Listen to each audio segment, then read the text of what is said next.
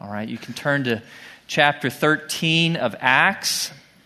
Chapter 13, we're going to continue moving through the book of Acts, and we're actually going to, going to turn a corner uh, this morning as we move out of the familiar territory of Jerusalem, where we've spent most of the book of Acts, and we're going to move out with Paul and Barnabas on their first missionary journey.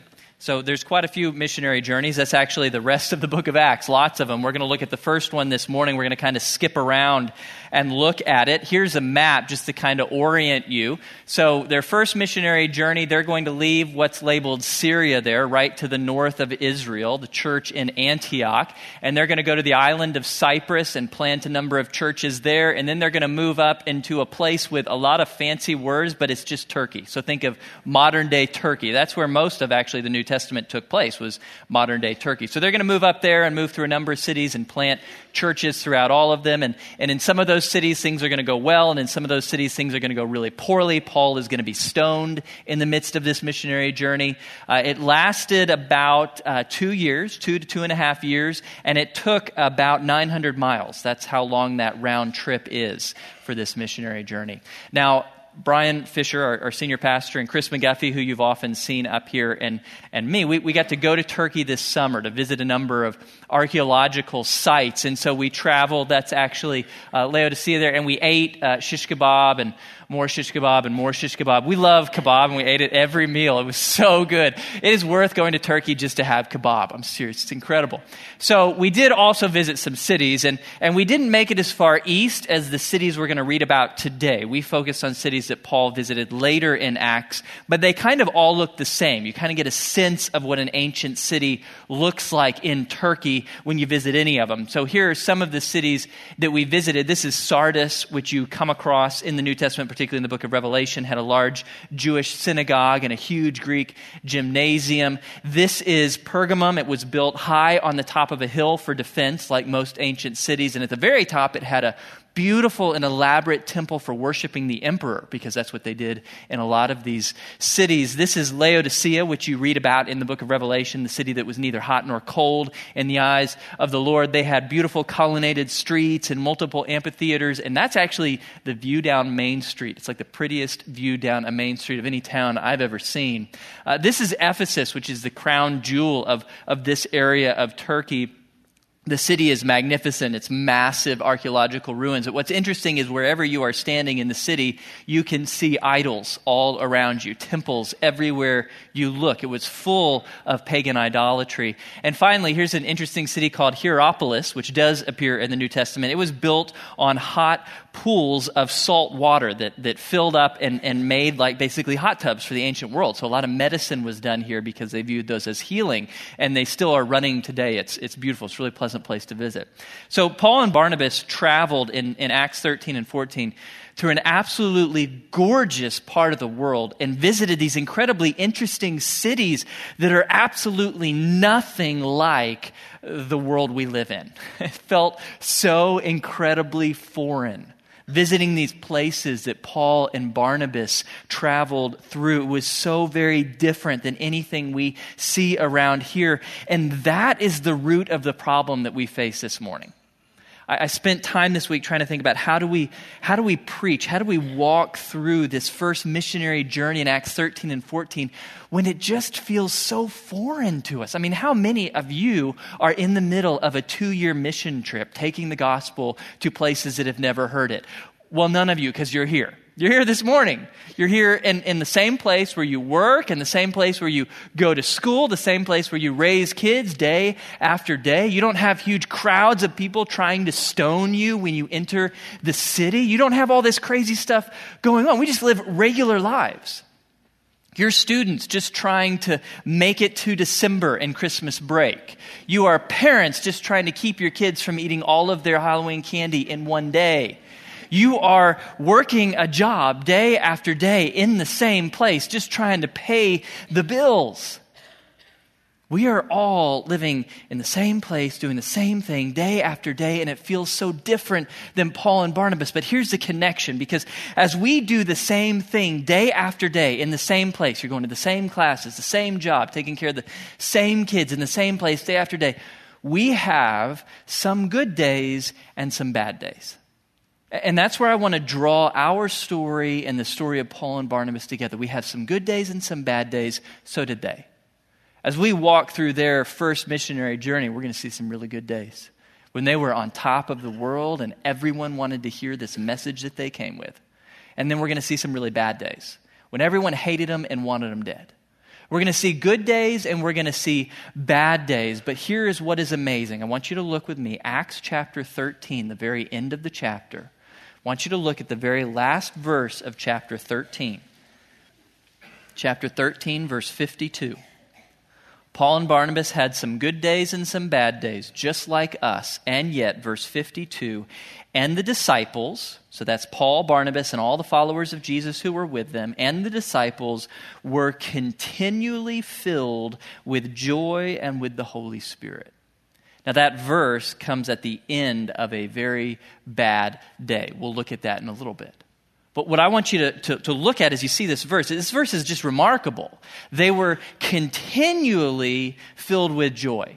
Doesn't mean they had a good hour as they're eating a nice meal or they're laughing together. No, continually, all the time, in the midst of really good days and really, really awful days, they were continually filled with joy. The passage is talking about really the inward quality of their lives, their personal sense of fulfillment and satisfaction and peace. They were continually filled with joy and with the Spirit. And so, what I want to ask this morning, what I want us to think about is how can we have that kind of life that is filled with continual joy on both our good days and our bad days? How can we live a life like Paul and Barnabas that is constantly filled with joy and with the Spirit, whether the day is going good or whether the day is going bad? And I'll give you the short answer. So here it is. This is what we're going to come back to all morning, what we're going to unpack. The, the simple answer, the key to living a life of continual joy is that we must learn to take our eyes off of ourselves and fix our eyes on the greatness of Jesus and the needs of other people. That's it. Really simple message this morning. If you want to live a life of continual joy, unceasing joy, every moment of every day, you must get your eyes off yourself and fix them instead on the greatness of Jesus and the needs of other people. So let's see how Paul and Barnabas do that. Let's walk through this missionary journey. Let's look at some of the highlights. Look with me. Let's start at the beginning of chapter 13. We'll start in verse 2. They're in Antioch in the, the city in the nation of Syria. While they were ministering to the Lord and fasting, the Holy Spirit said, Set apart for me Barnabas and Saul for the work to which I have called them. Then, when they had fasted and prayed and laid their hands on them, they sent them away. So, being sent out by the Holy Spirit, they went down to Seleucia, and from there they sailed to Cyprus. So, the missionary journey, just to come back to our map, it begins in Antioch of Syria. The church there had grown strong. This is where the Christians were first called Christians. And, and the church leaders, they spend time fasting and praying so that they can hear from the Lord. What does the Lord want them to do? And the Spirit actually spoke audibly to them. That's not usually how He leads the church. He usually leads us through our elders as they guide us. But this time the Spirit spoke audibly and said, Set apart Paul and Barnabas. I have a mission for them. Amen. So, so get them ready to go. And so Paul and Barnabas go and they go down to Cyprus and they begin to plant churches there. And we're going to skip that section of the story just because we don't have enough time this morning. We're going to jump to where they go next. So they go down to Cyprus and then they're going to leave Cyprus and head up into modern day Turkey to the city of Perga. They're not going to stay there long. They're going to go north to Antioch in Pisidia. So this is confusing. There's two Antiochs, I know. But we're going to think Turkey, Antioch. That's where they're going to go and spend most of chapter 13. So Look with me at chapter 13. Let's pick up the story in verse 14. But going on from Perga, they arrived in Pisidian Antioch, and on the Sabbath day they went into the synagogue and sat down. And after reading of the law and the prophets, the synagogue officials sent to them, saying, Brethren, if you have any word of exhortation for the people, say it. Paul stood up and motioning with his hand said, Men of Israel, and you who fear God, listen. The God of this people, Israel, chose our fathers and made the people great during their stay in the land of Egypt. And with an uplifted arm, he led them out from it. For a period of 40 years, he put up with them in the wilderness. When he had destroyed seven nations in the land of Canaan, he distributed their land as an inheritance, all of which took about 450 years. After these things, he gave them judges until Samuel the prophet. Then they asked for a king, and God gave them Saul, the son of Kish, a man of the tribe of Benjamin, for 40 years. After he had removed him, he raised up David to be their king, concerning whom he also testified and said, I found David the son of Jesse, a man after my heart, who will do all my will. From the descendants of this man, according to promise, God has brought to Israel a Savior, Jesus. Now we'll pause there for a second. First thing I notice is that, wow, Paul can walk people through the Old Testament with no notes at all. He takes them all the way from Genesis to Jesus, just boom, he's done. That's really cool. You should be able to do that too. That's awesome when you can walk somebody through the Old Testament. But what Paul's doing is he's drawing a line from the beginning of the Old Testament, the choice of, of Abraham and his family, all the way through the Exodus, through King David, and to Jesus, because he's talking to Jews. He's in the synagogue. He's talking to Jews who don't yet know Jesus, and he wants them to understand Jesus is the fulfillment of everything God promised you in the Old Testament. He's the one you've been waiting for. He's come. And, and Paul says more about Jesus. Jump down to verse 26. Brethren, son of, sons of Abraham's family, that is the Jews, and those among you who fear God, to us the message of this salvation has been sent. For those who live in Jerusalem and their rulers, recognizing neither him nor the utterances of the prophets which are read every Sabbath, fulfilled these by condemning him. And though they found no ground for putting him to death, they asked Pilate that he be executed. When they had carried out all that was written concerning him, they took him down from the cross and laid him in a tomb, but God raised him from the dead. So Paul continues this story about Jesus. He says that, that Jesus died, he was executed, but then God raised him from the dead, just as God had always intended. This was the plan of God. And, and here's the results of Jesus' death and resurrection. Jump down to verse 38. Therefore, let it be known to you, brethren, that through him, that is through Jesus, forgiveness of sins is proclaimed to you. And through him, everyone who believes is freed from all things from which you could not be freed through the law of Moses. So Paul says that through Jesus, God has provided forgiveness and freedom from death to everyone who believes. And that's the gospel. That's the gospel right there. Gospel just means good news in Greek. That's all it is. Good news. That's the good news about Jesus that we preach and proclaim every week. That's how a person becomes a Christian. That's how a person enters into to this family. So let's take a moment and make sure that we're clear on what Paul is saying. The gospel. The good news about Jesus is really, really simple. It's three points. Three points that you should know by heart. Jesus died for our sins and rose from the dead so that we can be forgiven and have eternal life if we simply believe. That's the gospel. You, you don't have to know theology for the gospel. You don't have to know the Bible or like the Old Testament. You don't have to be able to do what Paul does to present the gospel.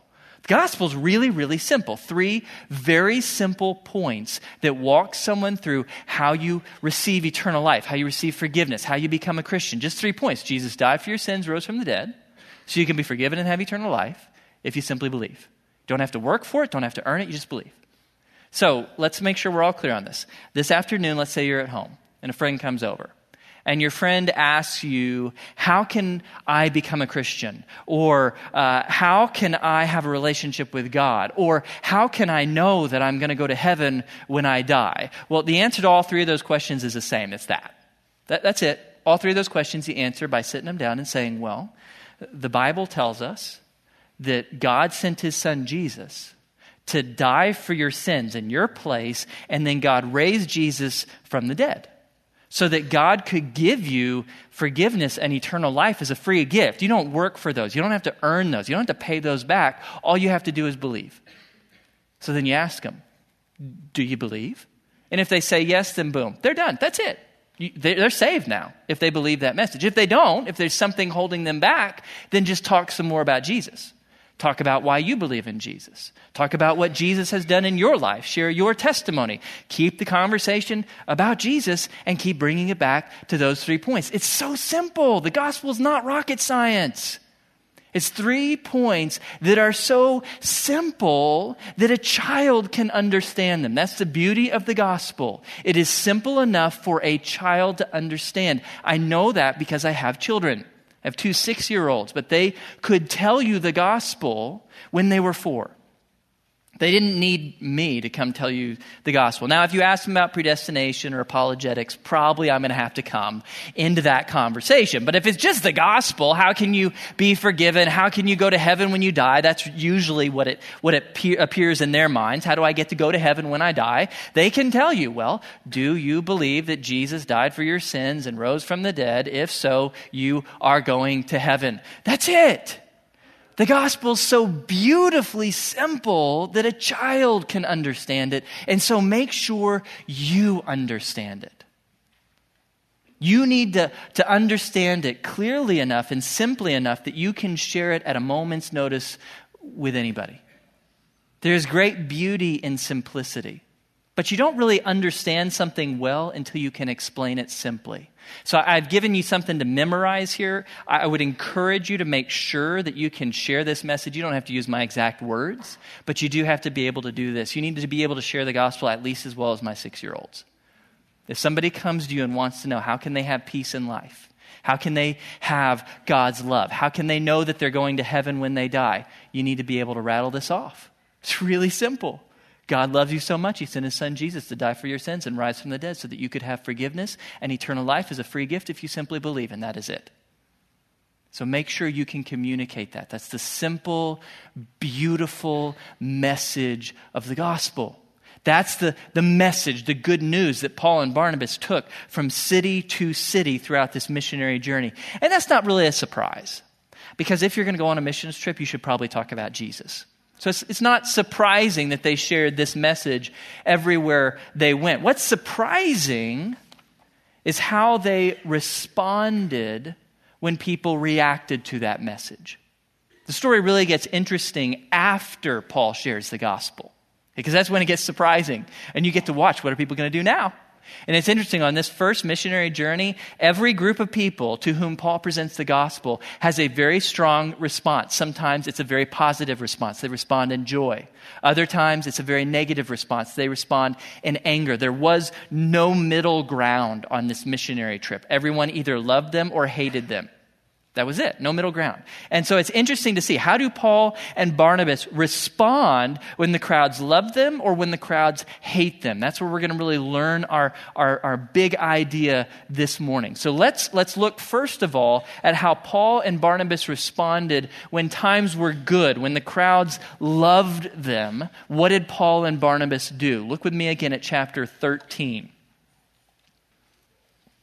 Look at verse 42 as Paul and Barnabas were going out, the people kept begging that these things, the gospel, might be spoken to them the next Sabbath. Now, when the meeting of the synagogue had broken up, many of the Jews and of the God fearing proselytes followed Paul and Barnabas, who, speaking to them, were urging them to continue in the grace of God. The next Sabbath, nearly the whole city assembled to hear the word of the Lord.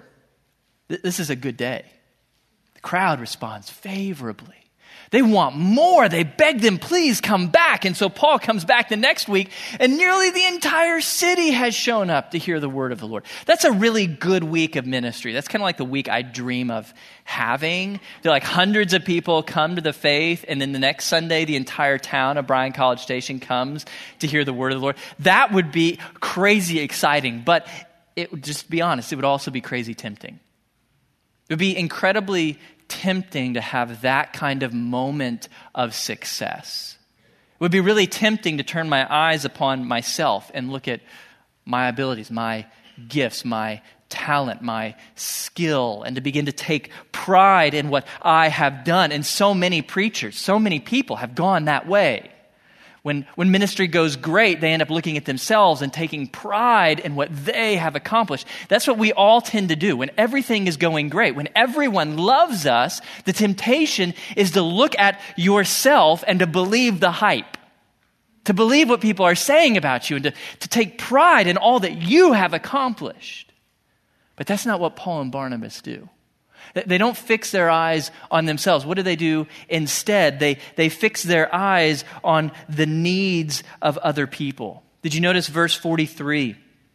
Paul, after this incredible moment of ministry, he does not celebrate his victory. Instead, he continues to teach and encourage everyone who believes. That's what Paul and Barnabas do every time. When they have an incredible moment of ministry, they don't take pride. They don't have a parade. They don't, they don't share it on Facebook how great they are. No, they, they gather everybody together and they teach them and they encourage them and they sacrifice their time to help these new believers grow in the faith. And what we're seeing from Paul and Barnabas is that when things were going great, they kept their eyes fixed on the needs of other people. So when it's an incredibly good day, they are still looking at who can I care for? Who can I help in the midst of this really good day? Okay, they're going to continue to do that. They're going to have another really good moment in the next chapter. They're going to move on, visit some other cities. They're going to arrive in the city of Lystra eventually in chapter 14. And let's look at the story starting in verse 8. At Lystra, a man was sitting who had no strength in his feet lame from his mother's womb, who had never walked. This man was listening to Paul as he spoke, who, when he had fixed his gaze on him and had seen that he had faith to be made well, said with a loud voice, Stand upright on your feet. And he leaped up and began to walk. When the crowd saw what Paul had done, they raised their voice, saying in the Lycaonian language, The gods have become like men and have come down to us. And they began calling Barnabas Zeus and Paul Hermes because he was the chief speaker. The priest of Zeus, whose temple was just outside the city, brought oxen and garlands to the gates and wanted to offer sacrifice with the crowds. But when the apostles Barnabas and Paul heard of it, they tore their robes and rushed out into the crowd, crying out and saying, Men, why are you doing these things? Things? Why are also men of the same nature? We are also men of the same nature as you and preach the gospel to you that you should turn from these vain things to a living God who made the heaven and the earth and the sea and all that is in them. In the generations gone by, he permitted all the nations to go their own ways, and yet he did not leave himself without witness, and that he did good and gave you rains from heaven and fruitful seasons, satisfying your hearts with food and gladness. Even saying these things with difficulty, they restrained the crowds from offering sacrifice to them. Now, this is a great day. If chapter 13 was a good day, this is an incredible day. The entire city comes out to worship them as gods. Literally, the city believes in this moment that they are Greek gods and they want to sacrifice to them. And if you read the stories about Greek mythology, what you need to know is that at that moment, Paul and Barnabas could have had anything they wanted. These people really believed they were gods. So they could have had power, money, fame, pleasure, women, feasts, anything. It was theirs for the taking. That's what you often see when it comes to celebrity. A celebrity enters the room. Imagine that Drake or, or Taylor Swift enters this room. All eyes would be on them. All eyes are on them. In, in any room they enter, everyone is looking at them. And in that room, in that moment, they can have anything they want because they're, they're celebrity. And most celebrities use that fame to meet their own desires and, and, and build their own fortune. They use fame to, to take care of themselves. Their eyes are on themselves. How can I get what's mine, get what's coming to me out of this moment of celebrity? But that's not what Paul and Barnabas do, is it? Now, in this incredible moment of absolute fame, worshiped literally as gods, when they could have had anything in the world that they wanted, what do Paul and Barnabas do? They focus their attention on Jesus. They point everyone to God. They say, Quit looking at us. We're no different than you. They tore their clothes to, to show their humility. We're nothing. We do not want your sacrifices. We do not want anything from you. We want you to look at God. We want you to be grateful for his son, Jesus. They point everyone's attention to Jesus. It's an absolutely miraculous moment. It's incredible. They, they fix their eyes on Jesus on the best possible day. They don't use their newfound fame to satisfy their own desires or to build their own fortunes. They point everyone to Jesus. And so when you look at Paul and Barnabas, on their best days, when everything is going well, they fix their eyes not on themselves, but on the needs of others and on the greatness of Jesus. Now let's look at a bad day. Let's look at what they do when life is not coming out roses, when instead they are being persecuted. How do they respond in bad times? Well, look again at chapter 13. Verse 44 we'll start with again. The next Sabbath, nearly the whole city assembled to hear the word of the Lord. Things look good so far, but, verse 45. When the Jews saw the crowds, they were filled with jealousy and began contradicting the things spoken by Paul and were blaspheming. Paul and Barnabas spoke out boldly and said it was necessary that the word of God be spoken to you first. Since you repudiated and judge yourselves unworthy of eternal life, behold, we are turning to the Gentiles. For so the Lord has commanded us, I've placed you as a light for the Gentiles, that you may bring salvation to the end of the earth. When the Gentiles heard this, they began rejoicing and glorifying the word of the Lord, and as many as had been appointed to eternal life believed. And the word of the Lord was being spread throughout the whole region, but the Jews incited the devout women of prominence and the leading men of the city and instigated a persecution against Paul and Barnabas and drove them out of their district. But they shook off the dust of their feet in protest against them and went to Iconium, and the disciples were continually filled with joy and the Holy Spirit. Okay, so as they're in Antioch, the crowds love them one week and hate them the next. It's an incredible turn, reversal of fortune. They go from the most popular people in the city to being persecuted and chased out of the city. It reminds me of watching the show Lost. I don't know if any of you were into that we were totally into that. Julie and I used to go to Lost Watch parties at friends' houses because this was before the days of Netflix. You had to actually watch it the night of. And so we gathered together, and like a lot of the other staff here at the church, I won't name, but lots of us gathered together, and we would watch this show, and then we would stay there for like an extra half hour or hour just, just talking about our theories. And it wasn't just like a guy nerd thing to do, everyone's doing it. The girls too. We're sharing their, th- is this a dream? Is it a parallel universe? What is going on? We're so into it week after week, we were just so excited to watch this show. We loved it until the credits rolled on the last episode. And then we hated it. we hated it. It was the most unsatisfying season finale or series finale ever. We were so disappointed they didn't answer any of our questions. We were so mad. Well, that's what's happened to Paul and Barnabas. Everyone loved them. They were on top of the world until Paul opened his mouth that second time, and then everyone hated him. And they were chased out of the city. But what I want you to notice about Paul and Barnabas is what they do when everything goes south. When everyone hates them, what do they do? Well, they, they just find a new group of people to tell about Jesus. I love that. So the Jews hate him? Okay, we'll go to the Gentiles. Gentiles hate him? Okay, we'll go to the next city. They just go from people to people telling them about Jesus because that's where their eyes are fixed. And so, yes, this is going to feel a little repetitive. You're going to see the themes, same themes coming back again. What do they do when life is bad? They fix their eyes on the greatness of Jesus. They just can't stop telling people about how great Jesus is and what great things he's done. And as a result, you have that beautiful verse 52 at the end of the chapter. They're continually filled with joy. Even though they're being persecuted and chased out of town, they feel joy in their hearts. Why? Because their eyes are fixed on how great Jesus is.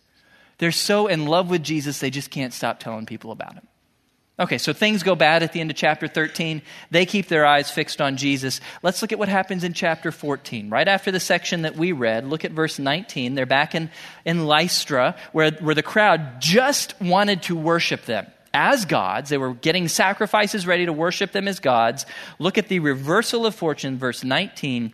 But Jews came from Antioch and Iconium, and having won over the crowds, they stoned Paul and dragged him out of the city, supposing him to be dead.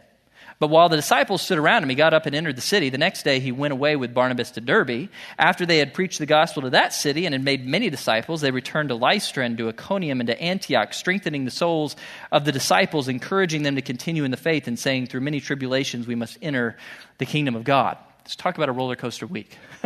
Paul was worshiped as a god one moment, the next moment he's stoned. And, and stoning is usually the end of your life. This is the only example I know of where somebody didn't die from it. They obviously expected him to die. This is a miracle. I don't know what God did, whether he supernaturally protected Paul or instantly healed him, whatever it is. God restores Paul, and what does Paul do? He walks right back into the city that had just stoned him. Now, if it's me, I'm going to say to God, God, I'm happy that I was able to help you. Now I'm done with this. They tried to kill me. I'm going home now. Or I'm at least going to the beach. Turkey has some really nice beaches. I'd be headed for the sea if I'm Paul, but he's not. He goes right back into the city and he doesn't go to take vengeance on his enemies or to hide or to drown his sorrows in the pub. He goes right back to share the gospel. He shares the gospel and he finds people who believed and he strengthens their faith. He makes disciples. And then the next day, Paul and Barnabas, they go to the next city, plant churches, strengthen the disciples. And then they come back through all of these cities where they were hated and they strengthen and encourage the disciples. I'm simply amazed at, at the example of these men. They face incredible persecution, incredible pain in life, and yet they continually fix their eyes on the needs of other people. I'm just so amazed. If there was ever a time when it was okay to focus on your own needs, it was after you just got stoned. Seriously, if I'm in Paul, I would be saying to the Lord, you know, God, what I really need right now is, is to not be stoned again. But Paul says, no, I, I'm going to go care for other people. I'm going to strengthen them, encourage them, teach them, train them. He and Barnabas keep their eyes fixed on the needs of other people. When you look at the example of Paul and Barnabas, it's, it's difficult, it's hard to do what they've done, but that is the key to experiencing verse 52. If you want life to be full of joy, if that's the life you want to have, whether you're taking care of your kids, going to the same job day after day, trying to pass your finals, whatever you're facing in life, if you want a life filled with joy, you must take your eyes off yourself. It's as simple as that. Got to get your eyes off of yourself and you got to focus your eyes on the needs of other people. You need to dedicate your time, your energy, your money, your resources to taking care of the physical and spiritual needs of, of other people. Here's how Paul puts it in the book of Romans, chapter 15. Now, we who are strong ought to bear the weaknesses of those without strength and not just please ourselves. Each of us is to please his neighbor for his good, to his edification, for even Christ did not please himself. If you want a life of joy, you have to follow the example of Jesus and spend your time and your treasure caring for other people. That means that throughout your day, throughout your life, your common habit is to take your time and your money and dedicate it to meeting the spiritual and physical needs of other people. So, spiritual needs. Uh, uh, the best way you can do that is to be praying for and looking for opportunities to share the gospel with people you don't know or people you know who don't yet know Jesus. And so I'll remind you what is our long term application this fall? What are we doing together this fall? We're praying for three people. Three people by name in your life who don't yet know Jesus. So I gave you those cards a few weeks ago so you could fill them out with the names of three people you know who don't yet know Jesus. We need to be praying for those people every week. We need to be praying that God would give us opportunities to share the gospel with them. And we need to be ready and expectant for those opportunities. Is it going to cost you time? Yes. You could be watching a show. You could be enjoying other friends. You could be doing whatever you want during that time. Are you willing to sacrifice that time, that energy, to care for that person by sharing the gospel with them?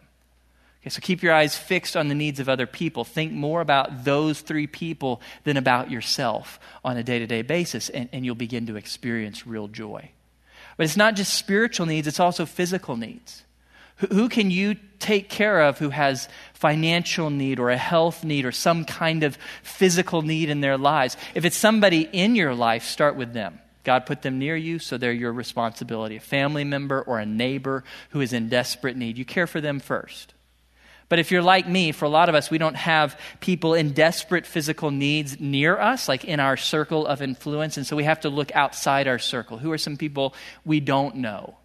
Who have desperate physical needs that we can care for. I'm going to give you one opportunity this morning, one that Julie and I care deeply for. We have been involved sponsoring um, Children's Relief International for years. It's a ministry that our church partners with. We know a lot of the people on their board and, and on their staff. They are, are dedicated to taking Christ, both in word and in deed, to the most desperately needy people on the planet, who are, of course, usually children.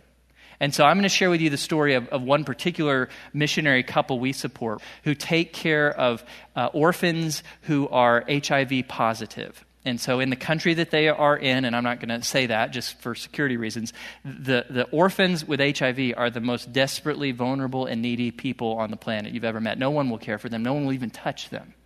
And yet, are spending their lives caring for these children's physical needs so that they can share the gospel with them. So, here's their story one particular child.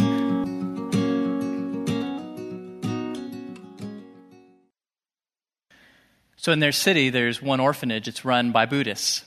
And, and the Buddhist monk who runs it has told them, well, lots of other people will drop off clothes or food, Hindus, Muslims, Buddhists. They'll all give stuff, but no one will walk into the orphanage and be with the children except them. It's only Christians who will walk in and, and actually touch the children. And so, my encouragement for you is if you don't have somebody near you in your life with dire physical needs that you can meet, I'm going to encourage you let's help out. Let's help them. They want to build a new home because there's great need in that city. There's no Christian orphanages. They want to build one for HIV orphans to take care of their physical needs, but then also to introduce them to Jesus. And so, if you'd like to be part of that project, my good friend Ricky is in the foyer. You can talk to him. He's with CRI, or you can go to their website, childrensrelief.org, and, and sponsor there. And you can give directly to that, like Julie and I do. So, if you want to live a life full of joy, the first thing you need to do is you need to fix your eyes on the needs of others. But second, you need to fix your eyes on the greatness of Jesus. Let me walk you through this point as the men go back to prepare communion. We get to celebrate communion this morning, which is going to fit really well with this message. We need to fix our eyes on the greatness of Jesus. If we want to experience joy in our lives, we have to fill our minds with Jesus. It's, it's what is talked about Hebrews chapter 12. I'm sure you've heard these verses, one of the most famous passages you'll find anywhere in the Bible. Therefore, since we are surrounded by such a great cloud of witnesses, let us throw off everything that hinders and the sin that so easily entangles, and let us run with perseverance the race marked out for us. Let us fix our eyes on Jesus the author and perfecter of our faith. If you want to live a life of joy, you must fix your eyes on Jesus. And this passage is interesting because it tells you that, that life is going to be hard. Life is a marathon race. And I assume you know no one runs a marathon because it's comfortable. No one runs a marathon because it feels good. It doesn't. Life is hard, life is painful. And yet we can endure that pain with joy if we will keep our eyes fixed on Jesus, if we will let Jesus be the center of our attention throughout the day. Now, what does that mean? That doesn't mean that you're thinking about Jesus every moment of every day. Some of you have to think about calculus, others of you have to think about feeding your kids, and all of us have to think about taxes. So we have things to think about. The, the point of this passage, what it's saying, let me break it down as simply as I can. It's saying that in those in between moments, when you are walking on campus between classes, or when your kids are for a brief, beautiful second playing in their own rooms, or when one meeting has ended at work and another has not yet begun. In those in between moments, you need to recenter your mind on Jesus. That's what Hebrews is talking about. All those little in between moments during the day, you are refilling your mind, recentering your mind on Jesus. Now, here is the problem. We live in a world where all of those in between moments are now filled with this. that's, the, that's, the, that's the major change that's happened to human society in the last decade that was never true for thousands of years of human society. You no longer have quiet minutes, ever. Because you get out of a class and you Pick this up. Put the earbud in your ear. You're listening to music, or you're checking Instagram or Facebook or Twitter. It's not just students. We adults, we do that. We get out of one meeting, we got time for the next. Let's check my email. Let's, let's check statuses. Let's, let's check the news. Parents, you do the same thing. You finally get the kids down for bed, and the TV's on instantly. We have left ourselves no in between minutes to refocus our mind on Christ. And that has got to change. There is no possible way to experience joy in your life if you have filled every spare moment with this. This will never give you joy. It will distract you, it will not make you joyful. And so, what I'm going to challenge you to do, is going to be hard, but I'm going to challenge you to build a habit of putting this down. When a meeting ends and another one hasn't yet begun, or when one class ends and you're walking to the next class, or when you get in your car to drive, don't turn on the radio, don't look at your phone, don't put in the earphones. Just take those three minutes of silence. Just three minutes. You can turn it on after three minutes, but take three minutes.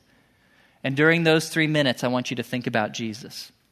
And, and I want you to, to remember who he is and what he's done. And I want you to give thanks that he loves you and that he died for you and that he rose from the dead for you. And I want you to pray. That's three minutes. You're just praying. Prayer doesn't have to be like an hour long part of the day, it's just one minute here, one minute there, one minute there. I want you to think about scripture that you've read, meditate on it, memorize it, read it.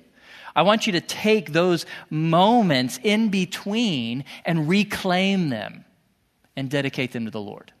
If you'll begin to do that, if that will become the habit, if you're the guy, if you're the girl that when you're walking from class to class isn't looking at your phone but is thinking about Jesus and giving him thanks for this day he's made, then you will find joy growing in your life. That is the secret to joy. You take your eyes off yourself and you fix them on the needs of other people and on the greatness of Jesus Christ if that becomes your habit, you're doing that in these in between moments throughout your day, you will find joy growing on both your good days and your bad days. So, we're going to do that right now together by taking communion. We're going to celebrate Jesus Christ. We're going to give thanks to God for his son. So, as the men come forward, guys can come on forward and pass the communion elements. I'm going to ask you to take the next couple minutes and give thanks for Jesus. So I just want you to think about who Jesus is, what he's done for you. I want you to think about how much worse your life would be if Jesus had not come to die for you and rise from the dead.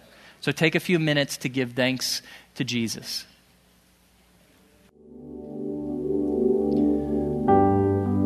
Paul says in 1 Corinthians 11, For I received from the Lord that which I also delivered to you, that the Lord Jesus, in the night in which he was betrayed, he took bread, and when he had given thanks, he broke it and said, This is my body, which is for you. Do this in remembrance of me.